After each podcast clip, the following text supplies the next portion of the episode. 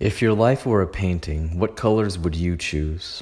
Emotions are the same thing. They're the fuel that you use. I prefer shades of blue and greens, blacks and purples.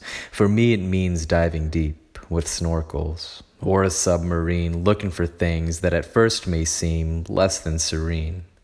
But dark hues are interesting, like the way Amy Lee sings. Where would my immortal be without a bit of heartbreak? Bright days are great, but don't underestimate the beauty darkness brings.